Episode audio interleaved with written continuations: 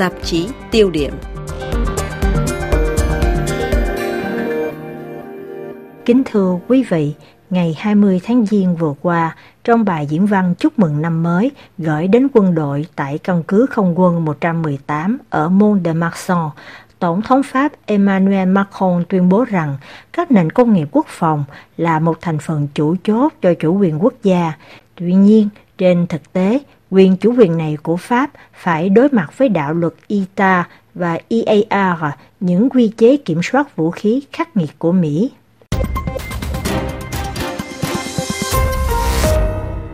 Trang mạng La Tribune của Pháp ngày 2 tháng 2 cho biết trong một báo cáo gần đây liên quan đến chương trình hỗ trợ xuất khẩu thiết bị quân sự, thẩm kế viện của Pháp đánh giá rằng các doanh nghiệp quốc phòng của Pháp, những ngành công nghiệp quan trọng nhất, mỗi ngành, mỗi năm phải nộp từ 800 đến 1.000 đơn xin giấy phép tại Cục Kiểm soát Thương mại Quốc phòng DDTC tại Mỹ để có được giấy phép xuất khẩu vũ khí chiếu theo các quy chế ITA và EAR. Điều đáng lo cho ngành công nghiệp vũ khí của Pháp là chỉ cần một linh kiện phải tuân theo quy định của ITA có nguy cơ dẫn đến cả một hệ thống vũ khí cũng bị đặt dưới quy chế ITA và điều này dẫn đến nhiều rủi ro cho bí mật công nghệ quốc phòng như lưu ý của thẩm kế viện. Trước sự áp đặt này của Mỹ, phải chăng là quyền chủ quyền của Pháp đang bị suy giảm ITA và EAR là gì và nhằm mục đích gì mà Pháp và các nhà công nghiệp vũ khí có nghĩa vụ phải tuân thủ? Liệu đó có là những công cụ để Mỹ chống lại các đối thủ cạnh tranh trong các lĩnh vực xuất khẩu vũ khí hay không? Để giải đáp những thắc mắc này, RFI tiếng Việt đặt câu hỏi với nhà kinh tế học Claude Sefati, chuyên gia về công nghiệp vũ khí, Viện Nghiên cứu Kinh tế và Xã hội.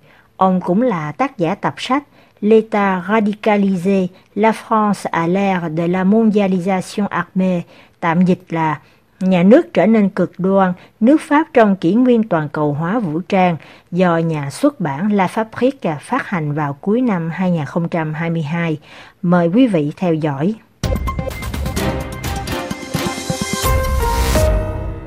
RFI tiếng Việt xin kính chào nhà nghiên cứu Claude Serfati Trước hết, ông có thể giải thích ITA và EAR có nghĩa là gì và nhằm mục đích gì?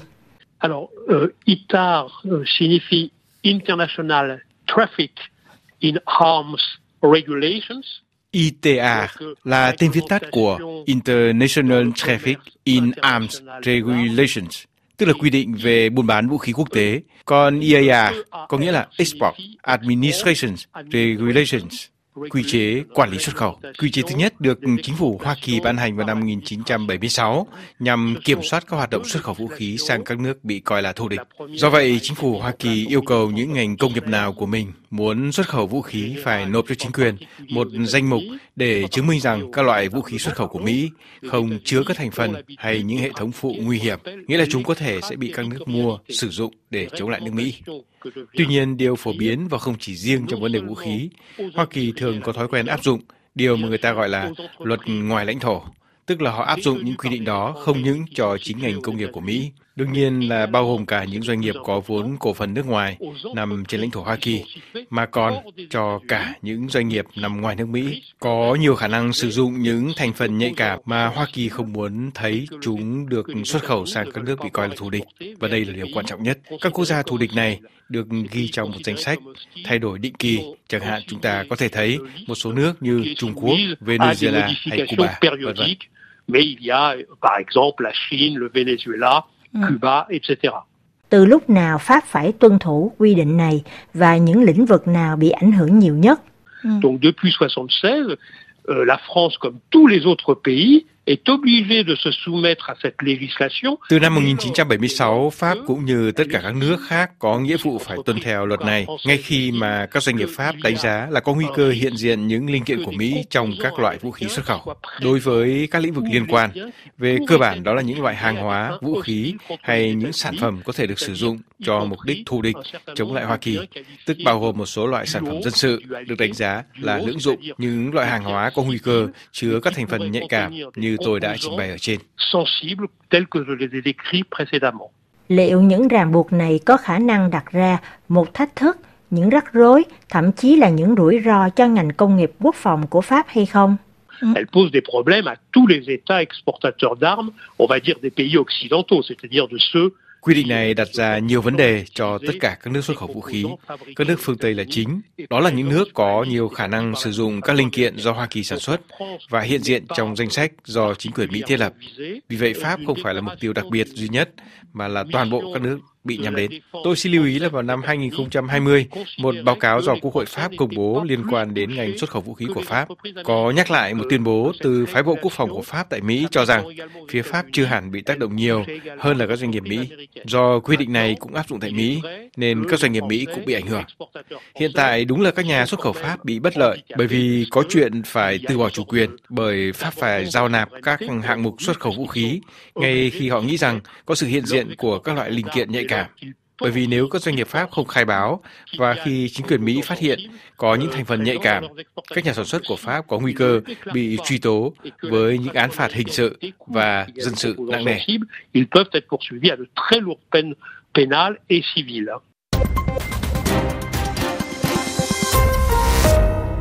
Vậy Pháp có cách nào thoát khỏi những ràng buộc trên của Mỹ? Chẳng hạn như Pháp có thể liên hệ trực tiếp với các nhà cung cấp linh kiện bán dẫn khác như Đài Loan, Hàn Quốc.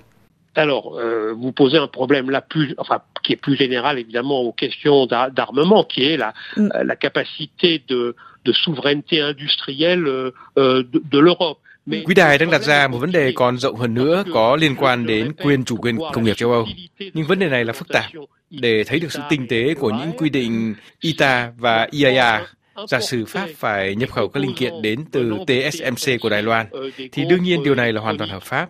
Nhưng nếu những thành phần đó, bản thân chúng cũng chứa đựng những trang thiết bị sản xuất, những lớp phủ điện tử đến từ Hoa Kỳ, thì chúng ta sẽ chẳng có vấn đề gì nếu như đó là một ngành công nghiệp Pháp xuất khẩu các sản phẩm dân dụng.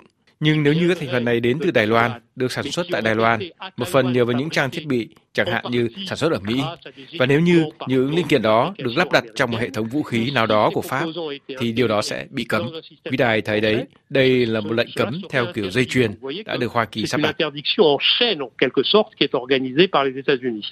Tại sao Pháp hay châu Âu không thể tự sản xuất các thành phần nhạy cảm để tránh bị lệ thuộc vào Mỹ?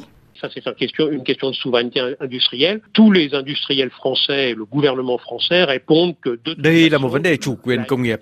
Tất cả các ngành công nghiệp của Pháp và chính phủ Pháp đều trả lời rằng trong mọi trường hợp thì việc phi ITA, có nghĩa là khả năng bỏ qua ITA, là điều tuyệt đối bất khả ở cấp độ quốc gia. Hơn nữa, tôi nghiên cứu nhiều về ngành công nghiệp Pháp. Tôi có thể nói với quý đài rằng tình trạng rất là tầm thường của nền công nghiệp Pháp đang cản trở mọi giải pháp ở cấp độ quốc gia. Liệu rằng có một giải pháp ở cấp độ châu Âu hay không?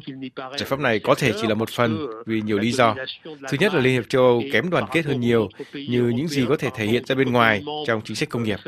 Bởi vì sự thống trị của nước Đức so với các nước châu Âu khác, so với các nước thành viên khác cho thấy là Đức không phải lúc nào cũng quan tâm đến các chiến lược thuần túy bảo vệ thị trường chung của châu Âu. Bởi vì Đức có những mối quan hệ rất chặt chẽ với Trung Quốc và nhiều nước châu Á khác. Điểm thứ hai là trên bình diện công nghệ, khó có thể hình dung được rằng châu Âu có thể hoàn toàn có chủ quyền. Sự phát triển công nghệ đang diễn ra quá nhanh, nhanh đến mức mà châu Âu không có phương tiện nào để theo kịp nhịp độ do Mỹ và Trung Quốc áp đặt, thậm chí trong một số trường hợp là Đài Loan hay Hàn Quốc. Rõ ràng là ngay cả khi có thể có những tiến bộ trong lĩnh vực phi ITA, thì đó cũng chỉ là những tiến bộ rất rất là hạn chế. Ừ. Nhưng báo cáo của Viện Thẩm kế cũng chỉ ra một nghịch lý là việc tuân thủ hay tìm cách tự chủ đối với ITA đều khiến ngành công nghiệp vũ khí của Pháp phải trả giá đắt. Euh, la législation euh, ITAR a deux fois Đúng vậy, đạo luật ITA đã hai lần gây bất lợi cho ngành công nghiệp Pháp. Tôi đơn cử vài ví dụ. Thứ nhất là vụ bán chiến đấu cơ Rafale cho Ai Cập vào năm 2015 đã bị cản trở, bị trì hoãn bởi vì cùng với Rafale còn có những chiếc tên lửa có tên gọi là Scanf. Những tên lửa này có chứa các sản phẩm nằm trong sách sách ITA. Do vậy, trong vòng nhiều tháng, thậm chí là nhiều năm, Hoa Kỳ đã từ chối chấp nhận việc giao những loại vũ khí và chiến đấu cơ Rafale cho Ai Cập. Hệ quả là trong thời gian đó, chính quyền Cairo đã chuyển hướng sang Nga. Cuối cùng thì Ai Cập cũng mua Rafale của Pháp nhưng sự việc cũng cho thấy là nước này tỏ ra khó chịu về tình trạng nói trên.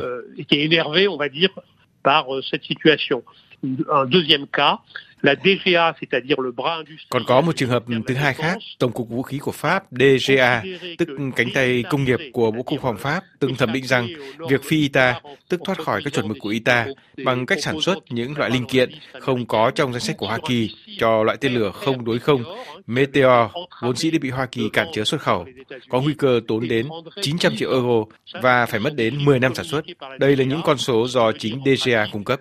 Điều đó có nghĩa là trên thực tế, rõ ràng đây là điều bất khả, bởi vì với mức chi phí 900 triệu và thời gian là 10 năm, chúng ta sẽ chẳng bán được chúng nữa. Vì sao ngành công nghiệp vũ khí của Pháp bị ảnh hưởng nhiều nhất so với các nước khác?